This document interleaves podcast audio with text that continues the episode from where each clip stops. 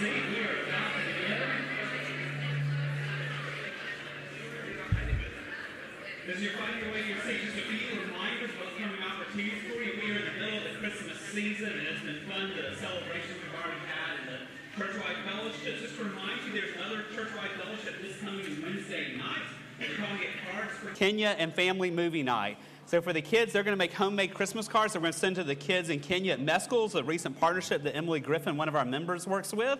Uh, sorry, Emily Naylor. I keep using her, um, her maiden name, but that Emily works with. And so we'll be sending cards to the orphans and the kids in the Christian school in Kenya. And then after that, we're going to watch a Charlie Brown Christmas. We have an inflatable giant screen for the gym, and so the kids can sit on the floor and watch that. This is for all ages. The youth will have a different event going on at the same time in the youth rooms, but so bring the whole family, all ages, cards for Kenya, and watch a Charlie Brown Christmas this Wednesday night at 6 p.m. Now, it's hard to believe, but two weeks from today is already Christmas Eve. We are almost to Christmas. And so, just to remind you, on Christmas Eve day, we will have our normal morning worship service at 10:30. There's no Bible study before, but we'll have our 10:30 regular worship service. But I hope you'll come back that night at 5 p.m. We have our traditional Christmas Eve service. We call it carols, communion, and candlelight, and we will sing Christmas carols together, hear the Christmas story read from Scripture, and then celebrate communion together, and then sing two Christmas carols by candlelight. It's a fun evening, a special service for the whole family. So bring your kids with you. It's only about 45 minutes long, but that'll be on Christmas Eve. Now, for our members, I want to remind you we have our annual member meeting right after the service today. This is for members of those who are in the membership process. I'm going to invite you as soon as the service is over, head over to the gym building. We'll have pizza, we'll feed you a lunch, and then we have our annual member meeting where we get to tell you what's happening in the life of the church, talk about the proposed budget for next year, talk about the new church covenant, and be able to answer whatever questions you have. So that's right after the worship service today in the gym building if you'll just head that way after you pick up your kids. Now, if we get the joy of introducing a few new members this morning. And so, Joy and your family, Valerie, Jay, Nathan and Ashley, and your family, and Kevin and Jenny and y'all's family, you guys come on up across the front here. We want to get a chance to introduce you guys. So, come on down here. It's not a scary group, I promise. They're all friendly here. So, these are people who completed the membership process at Gateway. Now, there's a lot more in the membership process right now that we're following up with. A lot of people did our foundations class this fall, and we're still meeting with them, and we look forward to introducing them to you in January. But no, there's a lot more in process here. But I want to introduce several of the families to you, tell you a little bit about them. We'll start down here with the Opies. This is Nathan and Ashley Opie. They are an Air Force family who moved from LA, not Lower Alabama, but from Los Angeles. And they said they're excited to live in the country again. And so they've been here in Montgomery for more than a year. Nathan obviously works at Maxwell Air Force Base, and Ashley's a stay at home mom. Their kids are all at Pike Road Schools. Weston, who is almost 12 down here, he loves to run. Reagan, who's 10, loves doing people's nails. Nora, who's almost six, loves to draw. And Grayson, down here, is three, likes to steal everyone else's candy. Um, the Opies enjoy being outdoors. They love the national parks. Uh, Nathan loves hunting. They bought a renovation house, for those who know them, when they came to Montgomery. They've had a lot of fun every weekend working on their renovation house. There's some sarcasm in that. Ashley thankfully enjoys furniture restoration and photography, and Nathan said he enjoys getting beat by me in a racquetball. And so, um, but we're grateful for you guys. Let's welcome you all to the Gateway.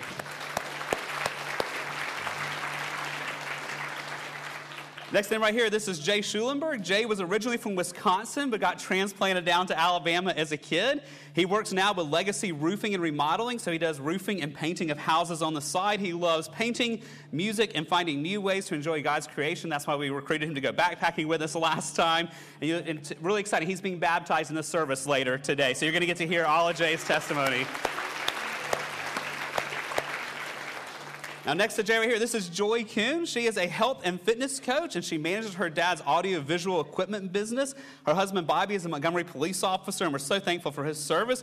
Daniel's in 10th grade at Brewtech. He loves tennis, chess, video games, and he loves the youth group here, which we're really grateful for and glad to have you involved with it. And Shelby's in 5th grade at Bear. She's into music, arts, backpacking, and pugs. And they have a 13-year-old boxer at home named Sadie, and their family loves playing board games and card games and just loves having time with friends. And thankful God's brought you here. Let's welcome the Coons.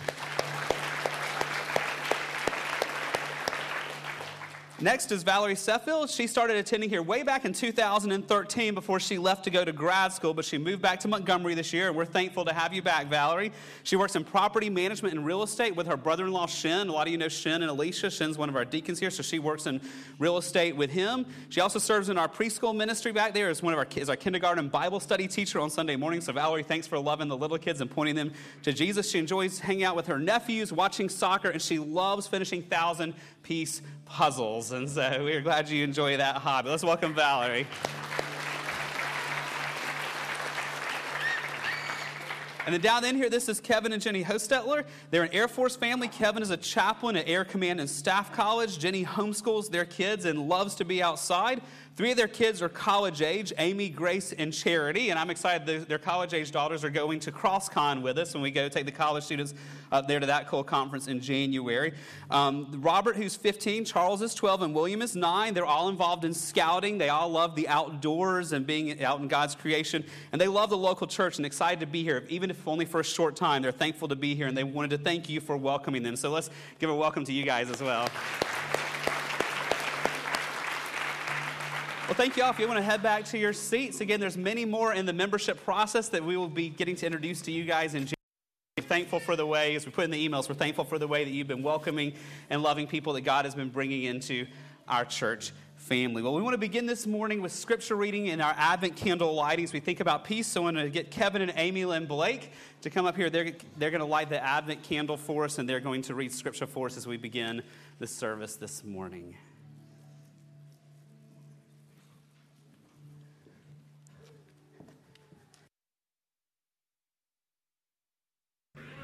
Amy Lynn will read a passage from the Old Testament, and I have two from the New Testament. From Isaiah 9, verses 6 and 7 For to us a child is born, to us a son is given, and the government shall be upon his shoulder, and his name shall be called Wonderful Counselor, Mighty God, Everlasting Father, Prince of Peace. Of the increase of his government and of peace there will be no end on the throne of David and over his kingdom, to establish it and to hold it with justice and with righteousness from this time forth and forevermore. The zeal of the Lord of hosts will do this. And from John 16, verse 33 I have said these things to you, that in me you may have peace. In the world you will have tribulation, but take heart, I have overcome the world. And then Romans 5 1.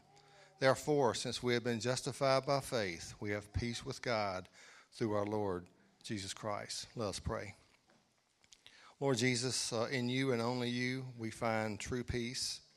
Even though we face troubles and difficulties and heartaches, as your children, we have assurance that you have overcome the world and that we can come into your presence and find a true and lasting peace, a peace that surpasses all human understanding, as your word tells us.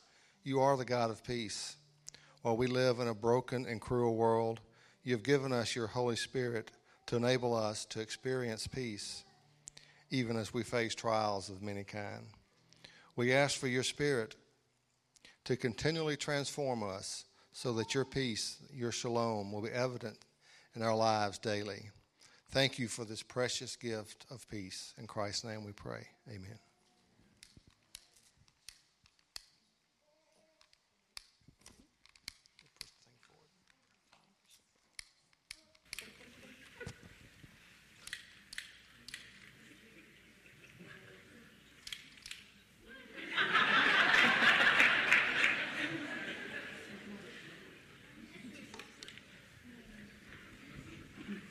Y'all stand as we get ready to worship this morning.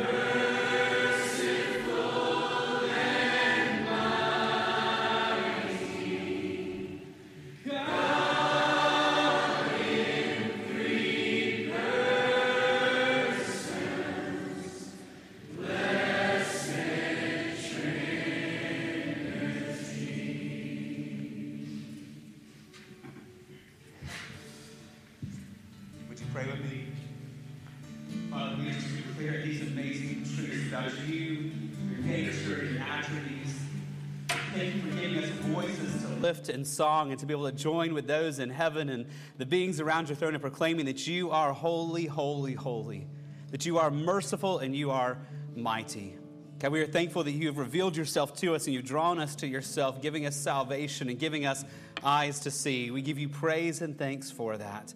What I pray as we continue through this service today, that you would give us hearts of just awe and wonder that we get to know you, the one true God. And we ask it in Jesus' name. Amen. Thank you. You may be seated. But we get the joy of celebrating a baptism this morning. So if we can cue up the lights in there so these guys aren't shadow. There we go. This, this is Jay Schulenberg. Jay has been around Gateway for about a year now. And just a minute, he's going to share a story with you. But let me remind you first why we do baptisms.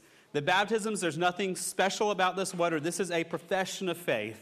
In the New Testament, the way you confess that you have faith in Christ is not by walking down an aisle and shaking the pastor's hand and having people clap for you. The way you show people you're a follower of Christ is you get baptized before others. This is a way of saying, I believe that Jesus died for my sins on the cross, that he was buried, and on the third day rose from the grave. But it's also saying, I identify with that, that I believe because of God's grace has pursued me and the faith that God has given to me, I have died to my old way of life, and God has raised me up by his grace to walk in newness of life before him. There's also a, a, confession on the part of the church saying, We have seen you, we've seen God's grace at work on your life, and we're affirming that we see God's grace at work changing the person who has been baptized. And so it's with joy that we get to do this for Jay this morning. And so as we begin, Jay, we want to start with you getting to share your testimony of God's grace pursuing you, and then we'll let a few people share some words of encouragement with you. So we're going to turn it over to you, Jay.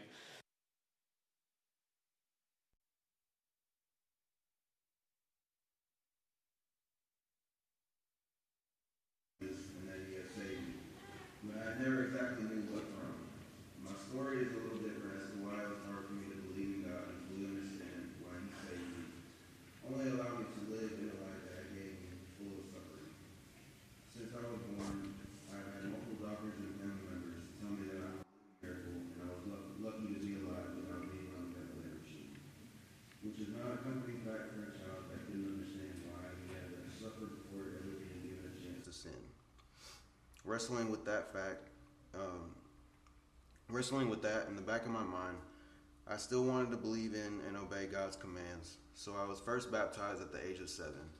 And looking back, I believe that God was with me in that decision. But it wasn't until around middle school that I had started to let my doubts take control of me as I started to see the world more clearly and the way that it worked. I quickly realized that the world and everyone in it were just as broken as I was and that led me to thinking I had to figure out this life on my own. Uh, having having taken medication my whole life, I quickly got into drugs and alcohol during high school, in an effort to chase relief and comfort outside of isolation. This ultimately led to an enti- entirely different battle in my struggle with understanding the Lord and the grace, love, and mercy that He was trying to extend to me.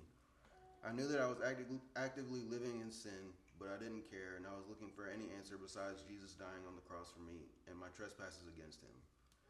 It didn't make sense that a God, perfect in being, just in righteousness, lacking in nothing, could make one of his chosen, chosen children to physically suffer since birth and mentally get to a point in life where there was no hope of a future. But God, all knowing, omnipresent, omniscient, immutable, full of jealousy, wrath, and righteousness, in his sovereignty allowed me to allowed me in my suffering and rebellion against him to be able to understand the gravity of what he sacrificed for my soul. Jesus Christ, his Son, my Lord and Savior, was sent to endure the punishment for the impact and broken world we dwell in, so that though we will never be perfect on this earth, we must strive in our convictions to live out his commands, to model the life he lived to the rest of the world for the ultimate glory of his name. Amen. Thanks for sharing that.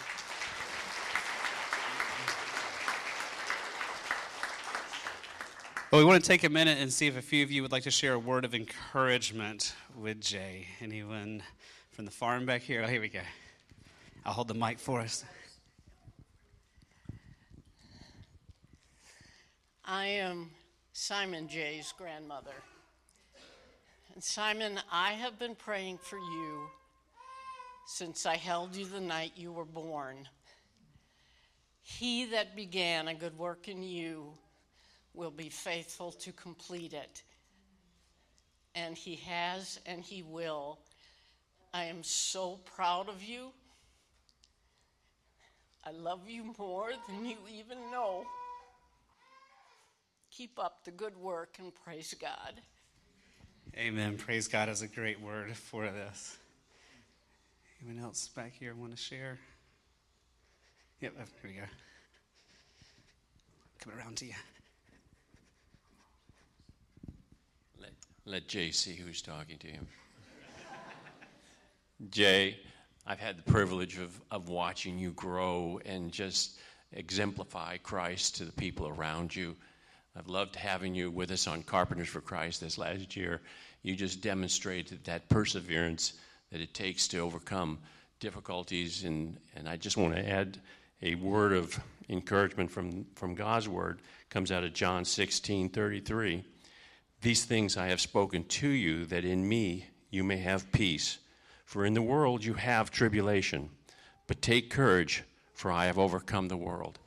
And it's your, your conquest of your battles that exemplifies how Christ has led us to a better life. And that life you've taken hold of today, and we just honor and, and are thankful for you. Amen. Thanks for sharing. Here you go, Jeff.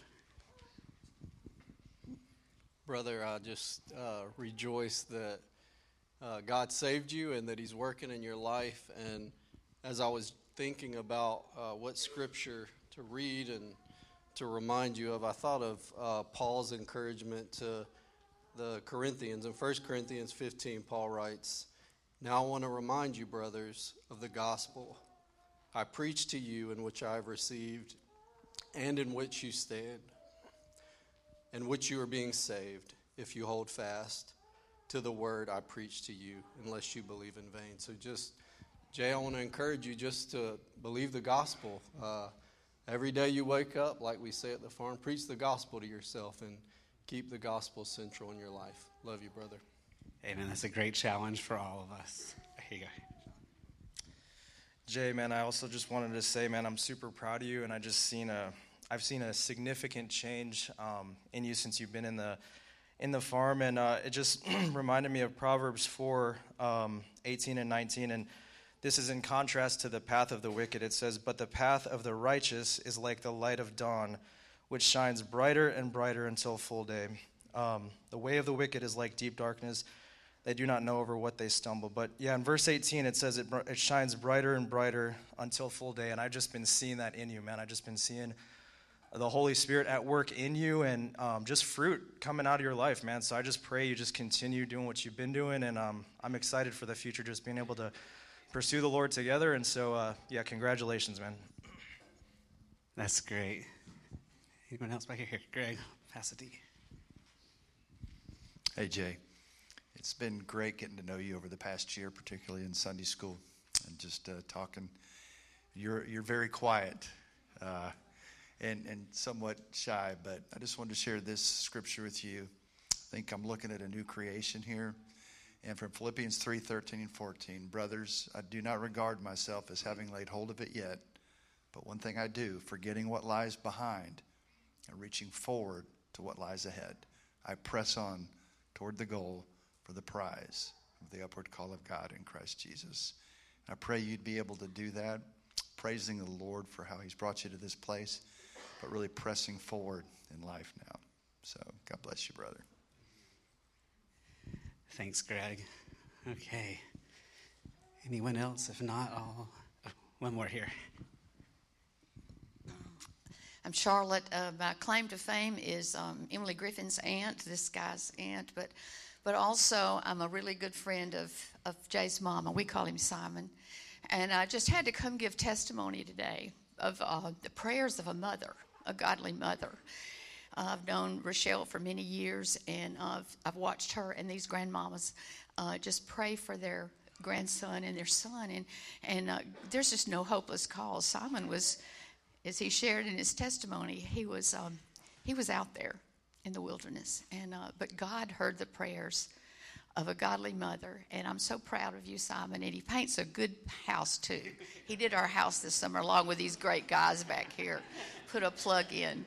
And I watched him, I watched the transformation in his life from a shy little guy to this smile that you see on his face. And it's just a testimony to the grace of God. And I, I just had to come give testimony to that today. And I'm so proud of you, uh, Simon. And I'll continue to pray for you and watch what God does with your life. It's going to be amazing. Amen. And I just want to echo that, as you've already heard from lots of people, Jay. Yeah, oh, sorry. Yeah, yeah, sorry. Okay, son, I have watched God move in your life since the day you were born. I praise Him for the work He's done and continues to do in you. You're an amazing man of God, and it's a real privilege to be your mom. It always has been. I'm so proud of you, and I'll be watching expectantly for how God uses you in His kingdom in the future. I love you. Thanks, Rochelle.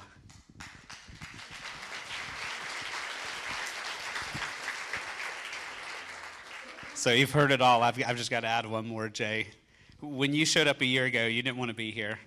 You didn't even want to look at me or say hey to me. But to watch God chase after you this year and to watch God's grace get a hold of your heart and to see starting somewhere in the first of the year the gospel really sink into your heart and you get the gospel and it take root and God's grace change you and the joy that is now in your life and the peace in your life. We just You've heard it from everyone else. We just rejoice at God's grace that He has pursued you and transformed you and is still transforming you, and just excited about what God's going to do with you. He has gifted you give you spiritual gifts to serve others with. It's exciting to see where He's going to take you. So we just rejoice at God's grace and how you praise Him for it.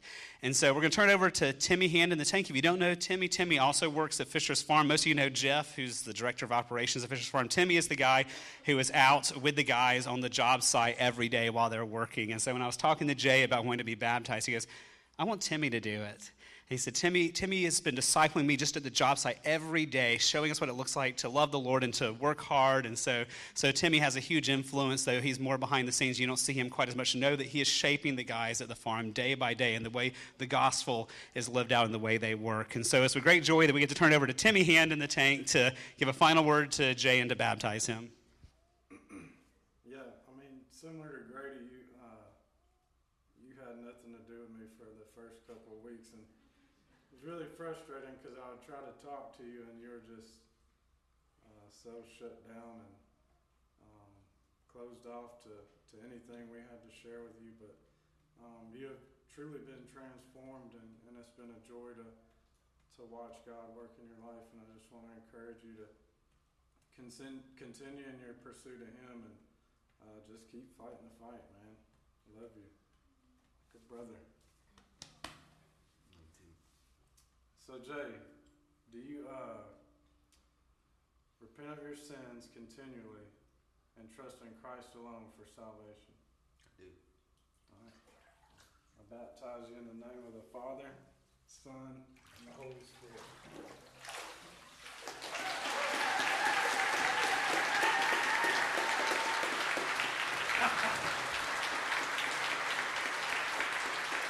I was told to hold him under, but Well, we do rejoice in that. Greg Teal, one of our elders, is going to come lead us in a prayer time. If you just bow with me.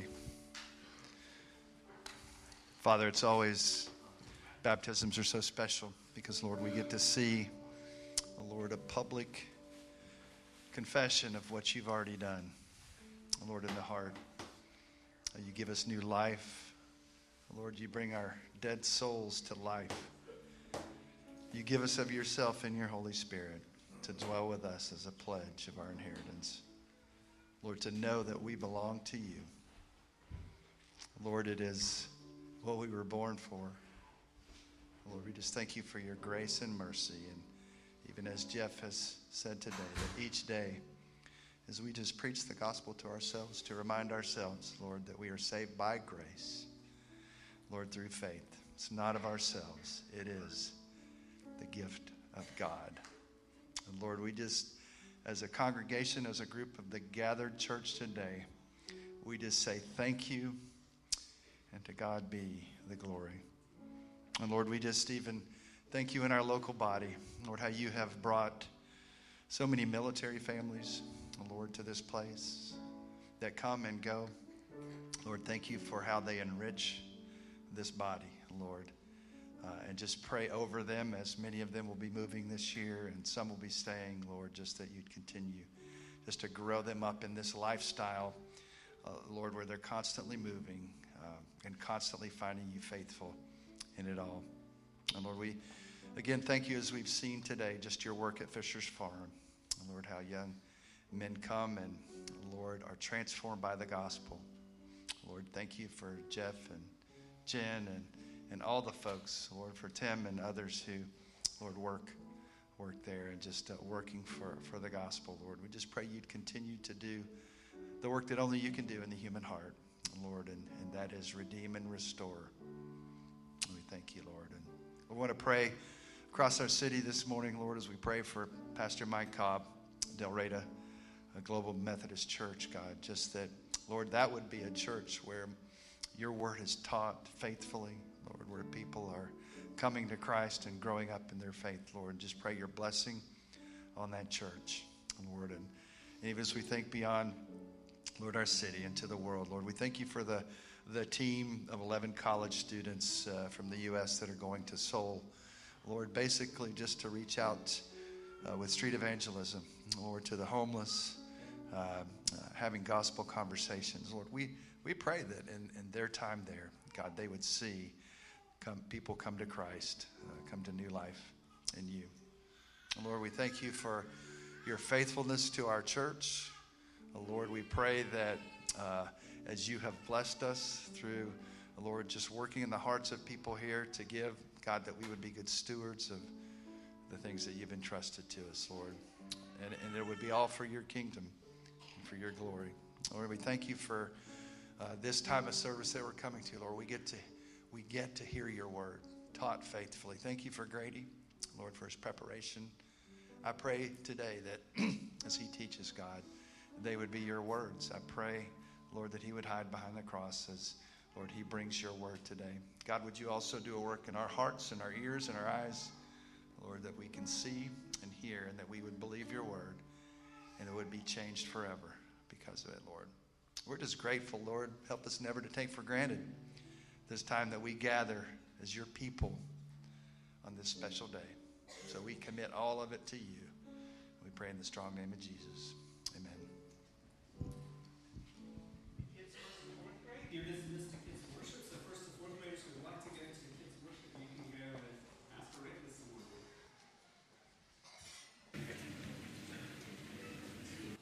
While the kids are on the move, if you'll find Genesis chapter 3 in your copy of God's Word, Genesis chapter 3, we are in a year long study of the first 11 chapters of Genesis, seeing the foundations of our faith. So we're in Genesis chapter 3 this morning. Now, while you're finding, I want to ask you when you were a kid, so think back to your own childhood, did you ever try to hide from your parents?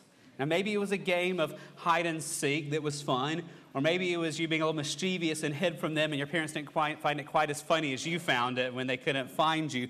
But you probably, as a kid, hid from your parents. But did you ever hide from your parents because you knew you had done wrong and you did not want to have to come face to face with them, knowing there'd be consequences for your disobedience? If you're like me, you probably did so. If you're a parent now, you've seen that behavior in your own children. Children do not want to face authority when they know they've disobeyed.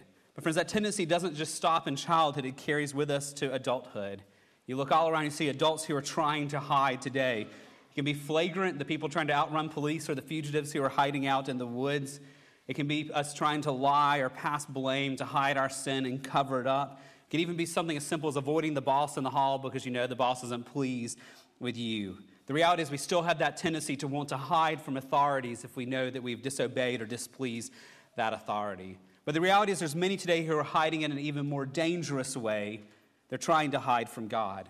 And even today, here at Gateway, there's probably some in this room who are trying to hide from God. There's sins in your life that you know are wrong, that you know displease the Lord, and you really don't want to have to deal with them. You don't want to change, so you're playing the hiding game with your Creator. And that's not a new tendency. That's a tendency that goes all the way back to the garden. That's what we come to in Genesis chapter 3 today, the first time the hiding game is played between people and their creator. Now, just to remind you where we are here, we're in the first section of Genesis. The big word is toledot. Genesis divided up into these toledots, these sections. And we're in the first section of Genesis that deals with the origins of people, the story of humanity, and where we came from. And when we finished up chapter 2 two weeks ago, we had seen the uniqueness of how God created us. We had seen the beauty of our creation and what it taught us about who we are as God's image bearers. But then when we came to chapter 3, what CJ preached for us last week, we began to see what went wrong. We saw sin come into the world. And today we're going to pick up in chapter 3 with verses 7 and 8, where we see the first consequences of sin. So last week we saw sin enter the perfect world, and now we get to see the consequences of that sin. now, friends, before we dive into this text, I just want to say I need this text, and you do also. Apart from the grace of God, we think so wrongly about sin, particularly our own sin. We're so quick to try to minimize our sin, so quick to try to justify it, so quick to not treat our sin seriously, and we're so quick to lie to ourselves about what the consequences of our sin really is. But God in His grace wants to change us. So God in His grace gives us texts like Genesis 3, 7, and 8 to grow our understanding of our nature, to grow our understanding of sin, and to warn us of the consequences of sin. And I pray this text will help you and help me as we look at it together today. So as we look at Genesis 3, 7, and 8 today, I want you to be looking for what is the consequence of sin, but also be looking for what do we tend to do when we know we've sinned against God. So what are the consequences of sin? But then what do we tend to do when we realize we have sinned against God. Let's look for those things, two things as we read. Can I ask you to stand, please, in honor of the reading of the Word of God? Genesis chapter 3, verses 7 and 8. I'm reading out of the English Standard Version. Genesis 3 7. And then the eyes of both were opened, and they knew that they were naked.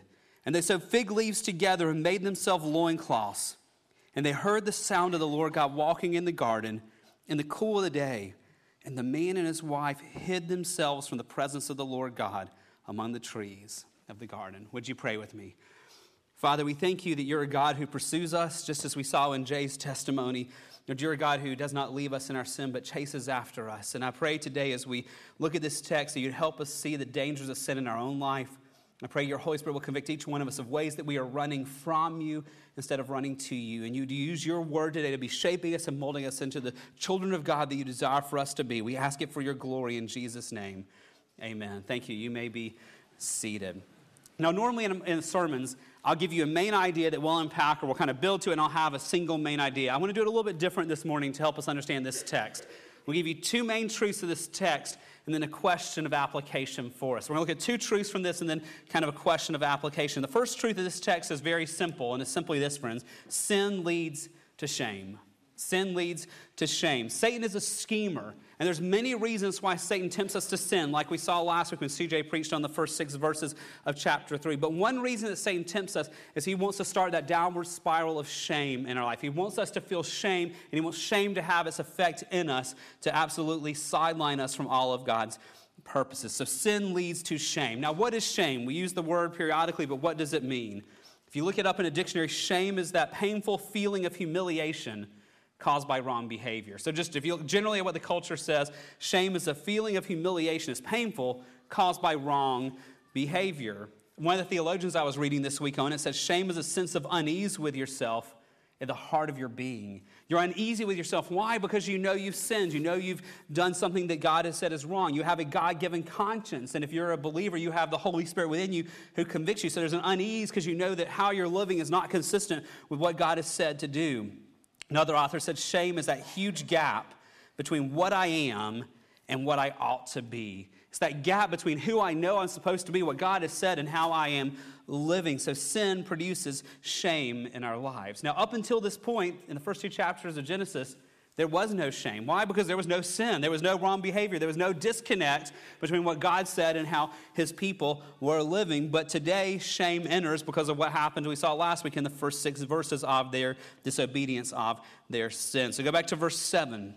It says, Then the eyes of both were opened, and they knew that they were naked. So here at the very beginning, you see shame entering the world. Sin has now penetrated every part of their being. So you picture like a bucket of water and you put one drop of food coloring That food coloring doesn't stay at the top, it slowly fills it all to where every part of that, that bucket of water is now colored. That's what sin has done to Adam and Eve here in a moment. It has now colored every part of them. Adam and Eve now have desires that they have never had before. They have lust coming after them they have never experienced before. They feel a sense of unease they've never experienced before. They're embarrassed in ways they never had before. Matthew Henry, who's one of the great commentators on the Bible, describes what we see in verse 7 so well. He says, Now when it was too late, they saw the folly of eating the forbidden fruit. They saw the happiness they had fallen from. They saw the misery they had fallen into. They saw a loving God provoked. They saw their natures corrupted and depraved, and they felt a disorder in their own spirits of which they had never before been conscious. They saw a law in their members warring against the law of their minds and captivating them both to sin and to wrath. They saw themselves disrobed of all their ornaments and in signs of honor degraded from their dignity and disgraced in the highest degree, laid open to the contempt and reproach of heaven and earth and their own consciousness. All that happened in a moment for the first people here, and that's what's in view when it says the eyes of both were opened and they knew.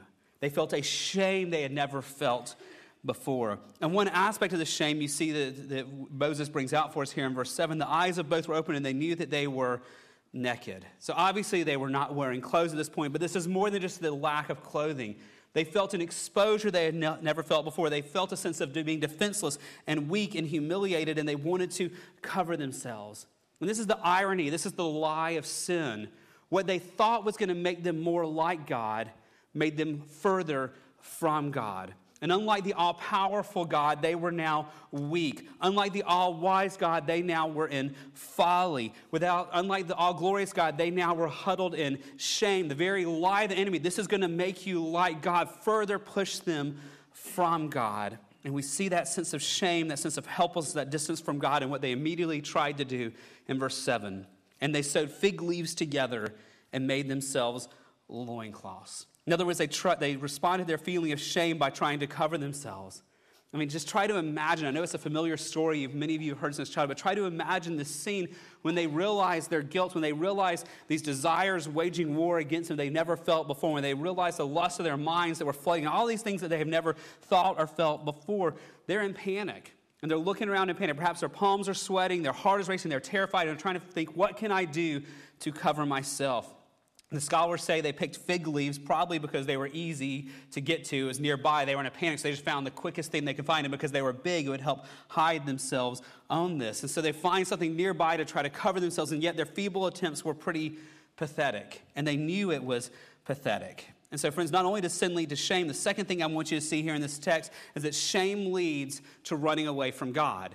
That shame leads us to run away from God instead of running to God for forgiveness and help. Now, this is really important here because you see this in the lives of Adam and Eve, and you see it in our own hearts as well. When we let sin lead to shame, instead of us repenting of our sin, if we wallow in that shame, it's going to lead us to running from God instead of running to Him for help. Adam and Eve did this, and that's what you and I, if we're honest, will do so often when we sin. So look back at verse 8 of this text and see what they did. And they heard the sound of the Lord God walking in the garden in the cool of the day. Now, just pause there. We're going to come back to that because it's really important what God does here. But for now, just realize they know the presence of God is with them. But how do they respond to this? What do they do? And the man and his wife hid themselves from the presence of the Lord God among the trees of the garden. They had, in their own self effort, tried to find a way to deal with their shame. Their own self effort, they tried to find a way to physically clothe themselves, but to deal with the shame of their own hearts, and it was not enough. When they hear God, Adam doesn't walk out self confident. Hey, God, hey, you like the new clothes? I thought I'd try something different today. All's good here. There's no self confidence in Adam. When he hears God, he retreats in fear to the bushes and is trembling, hiding in these pathetic clothes that he has made. Why? Because sin had led to shame, and because he wasn't repentant, the shame had had full effect, and he has now completely failed at trying to cover it himself and deal with his shame himself. And so he tries to, verse 8, he tries to hide from God. Now, friends, it's obvious from this text, but it's a good reminder for us trying to hide from God is a foolish effort. It's a foolish effort for two reasons. One, because, first of all, it's impossible to hide from God, right? There's no way to hide from God. Psalm 139 tells us this. In Psalm 139, A psalm of David, O Lord, you have searched me and known me. You know when I sit down and when I rise up. You discern my thoughts from afar. You search out my path and my lying down and are acquainted with all of my ways. Even before a word is on my tongue, behold, O Lord, you know it altogether. So the point here is it's foolish for us to hide from God. He already knows everything that we do. He even knows what we say before we say it. I don't know what I'm going to say in 30 minutes. You don't either, but God already knows. We cannot hide from a God who knows everything. The psalmist continues a few verses later in verses 7 and 8. Where shall I go from your spirit? The answer is nowhere. Where shall I flee from your presence? The answer is nowhere. Verse 8 If I ascend to heaven, you're there. If I make my bed in Sheol, you are there. Like literally, there's nowhere we can run from to get away from God. And so a few verses later, in verses 11 and 12, I say, If I say, Surely the darkness shall cover me, and the light about me be night, even the darkness is not dark to you. The night is bright as the day, for darkness is as a light to you. The imagery here of Psalm 139 is there's nothing we can do to escape the gaze of God. If we retreat to darkness, retreat to the depths of the earth, God sees all. He sees what's going to happen before we even know what's going to happen. Why? Because He's omnipresent. God is everywhere. There's literally nowhere you or I could go to escape his presence. And he's omniscient. He knows everything, past, present, and future. So he knows what's going to happen before it even happens to us. He knows our thoughts, he knows our words, he knows everything about us. He even knows things done in secret. So Psalm 90, verse 8, tells us this truth. You have set our iniquities before you, our secret sins in the light of your presence. Now, friends, we need to own that verse and let that one sink into us because we may have done a really good job hiding our sin from our spouse, hiding our sin from our parents, hiding our sin from our friends, hiding our sin from the church leadership, hiding our sin from others around us. But God has seen it all. Even the sins of our thoughts, God has seen them all. We cannot hide from God our motives. We cannot hide from God our thoughts. He sees our secret sins. He sees our secret thoughts. He sees things that no one else on earth will see, and He brings it to the light of His presence. And so it's foolish for us to try to run from God because it's impossible to do that. The God who is all knowing, who's everywhere, sees it all, and there's nowhere we can go to escape his gaze. But there's a second reason it's foolish for Adam and Eve to do this and for us to do this today as well. And that's because trying to hide from God only increases our misery. Trying to hide from God only increases our misery. Some of you today may be stuck in paths of misery because you're not dealing with your sin, because you're trying to run from God instead of running to God.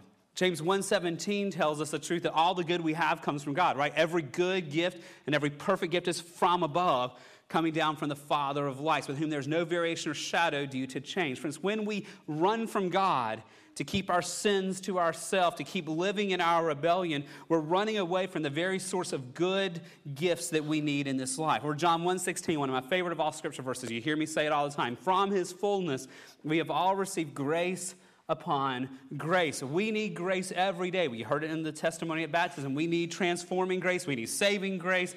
We need God's grace. But when we try to hide our sin and run from God, we are running away from the very source of grace that we need. Because Adam and Eve learned the hard way that running from God only increased the misery for them and for the generations that followed. We'll see that in the weeks to come as we keep unpacking the beginning of Genesis here. We see misery only increasing as they ran from God instead of running to God. But you see many others in Scripture who learned this the hard way. Think of Jonah in the Old Testament. Jonah chapter 1, verse 3. He wanted his sin, he wanted a sinful attitude towards people. He wanted people to burn in hell instead of to know God. And so he refused to do what God had sent him to do. Jonah rose to flee to Tarshish from the presence of the Lord. Notice that he's trying to flee from God. It wasn't just Adam and Eve. Human nature still wants to run from God if God tells us to do things we don't want to do. He rose to flee from the presence of the Lord. He went down to Joppa and found a ship going to Tarshish. So he paid the fare and went on board to go with them to Tarshish away from the presence of the Lord. If you know the story of Jonah really well, it wasn't a happy journey for him. Because just like God pursues us, God pursued him and brought a storm on the ship, and everyone thought they were going to die. And a few verses later, in verses 15 to 17, as we see what happens in the account of Jonah, the people on the boat finally picked up Jonah and hurled him in the sea.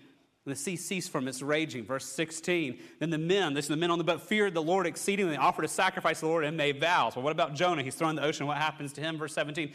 And the Lord appointed a great fish to swallow up Jonah.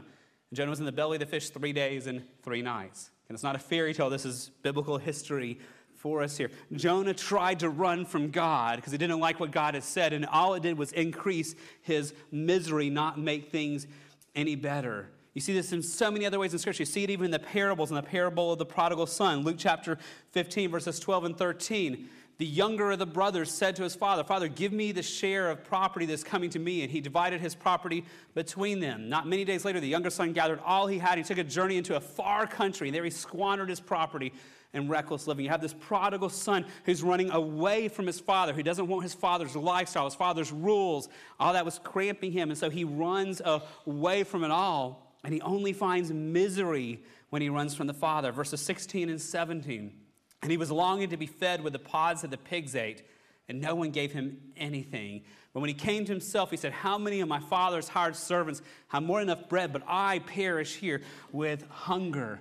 In that parable, this person of the prodigal son learned the hard way that running from his father only increased his misery. And friends, human nature hasn't changed.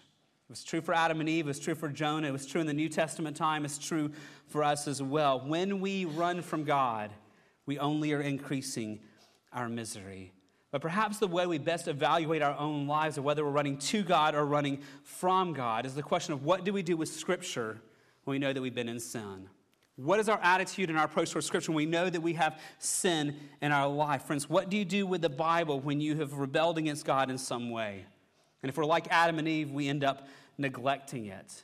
We end up running from the Word instead of running to the Word. The Puritans are famous for teaching people that either the Scriptures are going to keep you from sin or your sin's going to keep you from the Scriptures. Either as we study the Word corporately and individually and as families and as friends, that's going to either keep us from sin or sin is going to keep us from the Scriptures, from the Bible. And anytime we neglect Scripture because we like our sin, we're doing the exact same thing Adam and Eve did. We're trying to hide from God. I love how A.W. Pink said it. He said, Why is it that the Bible is so much neglected? It is because it brings man nearer to God than any other book. So, why is the Bible neglected? Because it brings us nearer to God than any other book. And we are uneasy in the presence of God and wish to hide from Him. Why is it that the public ministry of the Word is so sparsely attended? People will proffer many excuses, but the real reason is because these services bring God near to them, and this makes them uncomfortable in their sin, so they seek to flee from Him. Friends, the tendency in Adam and Eve's heart to try to hide from God is the same tendency in our hearts when we have sin, and instead of running to God, we withdraw from community, we withdraw from Scripture, we withdraw from prayer because we're living in our shame. Sin produces shame, and shame leads us to run from God and to try to foolishly hide from Him. So, what should we do instead? What should we do instead when we have sin in our life? And the answer is here actually in verse 8. And it's something that's so easy to miss here, but look at the beginning of verse 8 here. And they, the and Eve, they heard the sound of the Lord God walking in the garden in the cool of the day. Now, don't skip over this part. This is massively significant. We know that God is omnipresent, God is everywhere, but God had made this garden to be like a temple, a place where He had really manifest His presence, a place where His people would specially meet with Him. And the way this verse 8 describes is something that God regularly did. This was not a one time occurrence, but this was the ongoing pattern, the day after day after day. God would walk in the garden and Adam and Eve would talk to God in the garden. It was a picture of communion and a fellowship and of relationship and of intimacy. But notice something on this day that they had rebelled, God knew they had sinned. God knew that they had turned their backs on Him. God knew exactly what happened.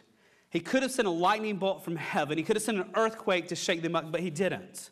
He could have come riding in on a horse like Revelation 19 pictures at the end of time and in judgment and in terror, but he did not. James Boice describes it well. Everything in God's manner was just as before. He came in the garden rather than descending from heaven in some spectacular show of displeasure. God was walking, not running. He arrived in the cool of the day at the most pleasant time, rather in the heat of the afternoon or the dark of the night. He did not come suddenly. He came by degrees, calling as he came. God came to Adam and Eve as normal on that day, even though they had rebelled against him. And even the timing is significant here. The cool of the day, more literally, the time of the day when the wind was blowing, is a description of the evening. God waited till later in the day. They had sinned obviously earlier, enough time to get panicked, to feel all these desires they never felt before, to try to make clothes themselves, to go hide. Like he gave them time. He didn't come right away. They didn't eat of the fruit and God show up and judgment on them. He gave them time till later in the day, time to realize their sin, time to realize the foolishness of their own ways. He gave them time. Why? Romans 2 4, the same reason God gives us time.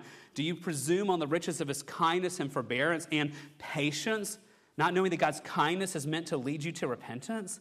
God gave them all day to realize that their efforts would not work, to realize the weight of their sin and separation, and it came to them as normal so they could come back to Him. There was an invitation here to run back to God for help and for forgiveness. That's what the beginning of verse 8 is all about. They heard the sound of the Lord God walking in the garden in the cool of the day. Friends, this is the first glimpse for us of grace in the Bible. Immediately after the six verses of the sin against God, you see God offering them a better way. As we'll see in the next verses to come next week, what follows is not them running back to God in forgiveness and seeking help. What comes is them still running further from God. So, so far in these two verses, sin leads to shame, and shame leads us running away from God instead of running to Him for forgiveness and help. Now, this leads to a question for us because this is not just a nice historical truth of what happened to Adam and Eve, and this is where evil came from, and now we deal with it. That's not what this text should be doing in my heart and your hearts. So here's the question for us Are we hiding from God, or are we daily running to God for forgiveness and help?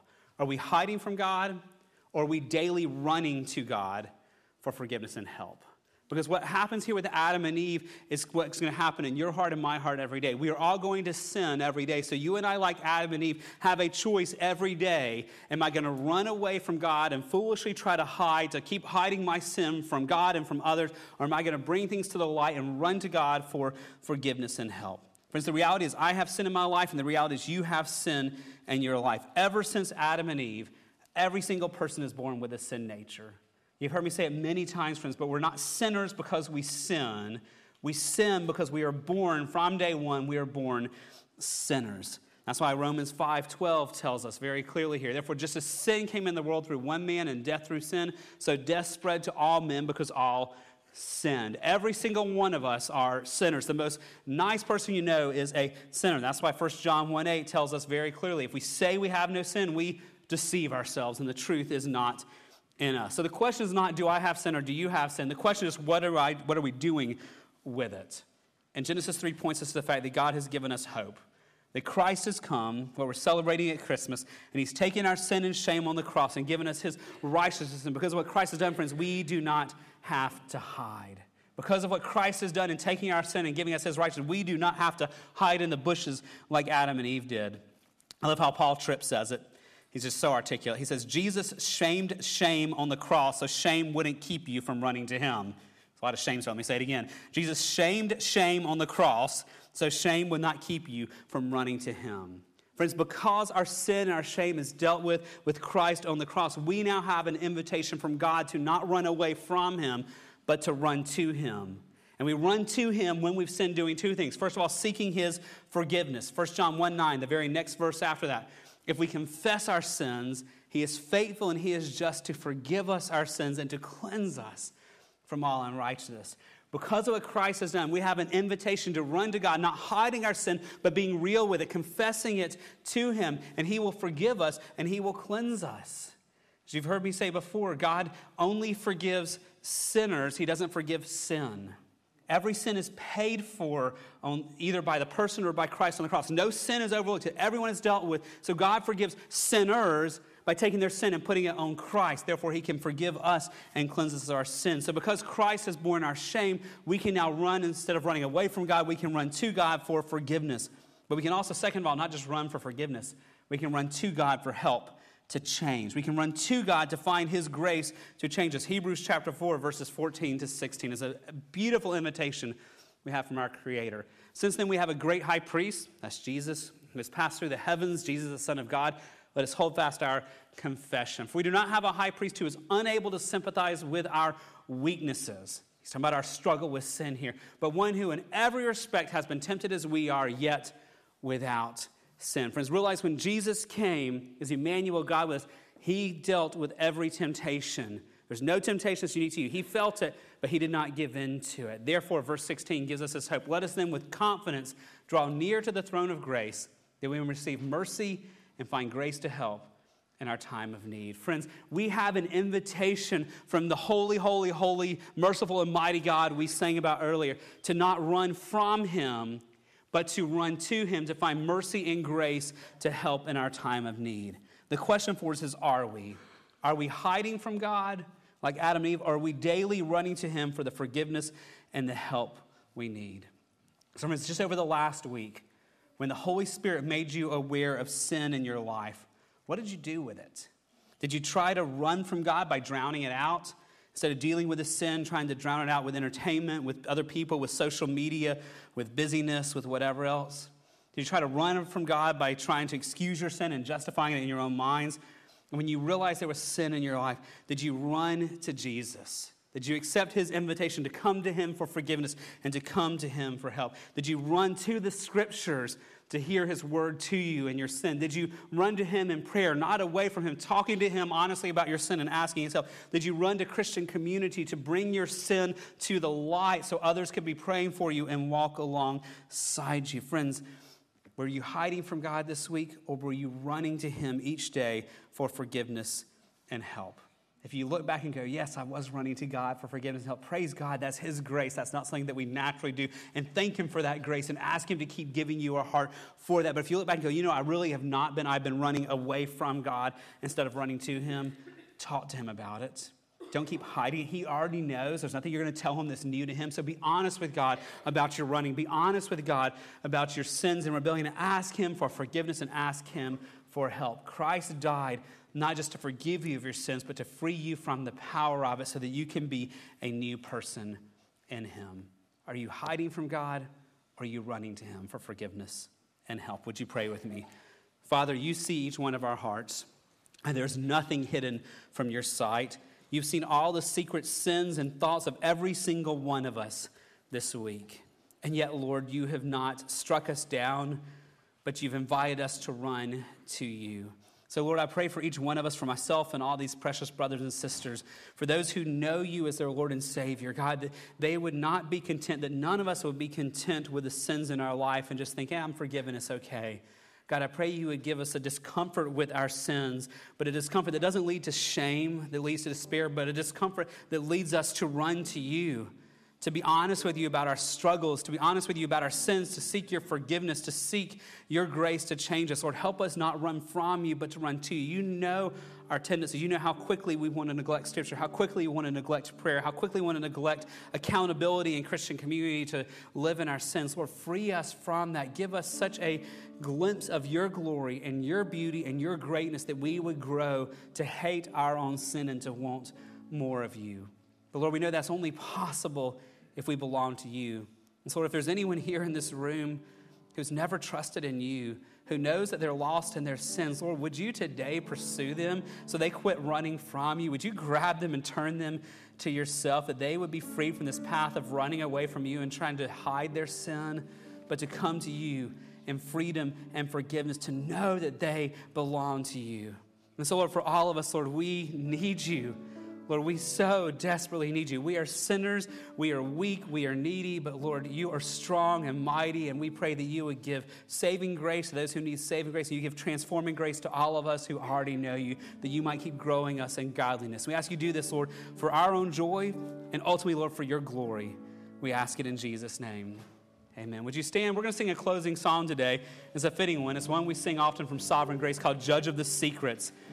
I hope this will be your prayer. Oh, holy judge, here is my heart. What can I say to you? Where could I run? How could I hide? Darkness is day to you. The heart of a man is a maze within. So come light the way, illuminate sin.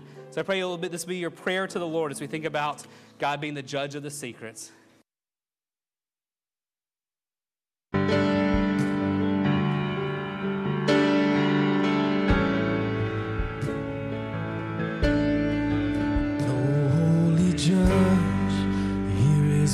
My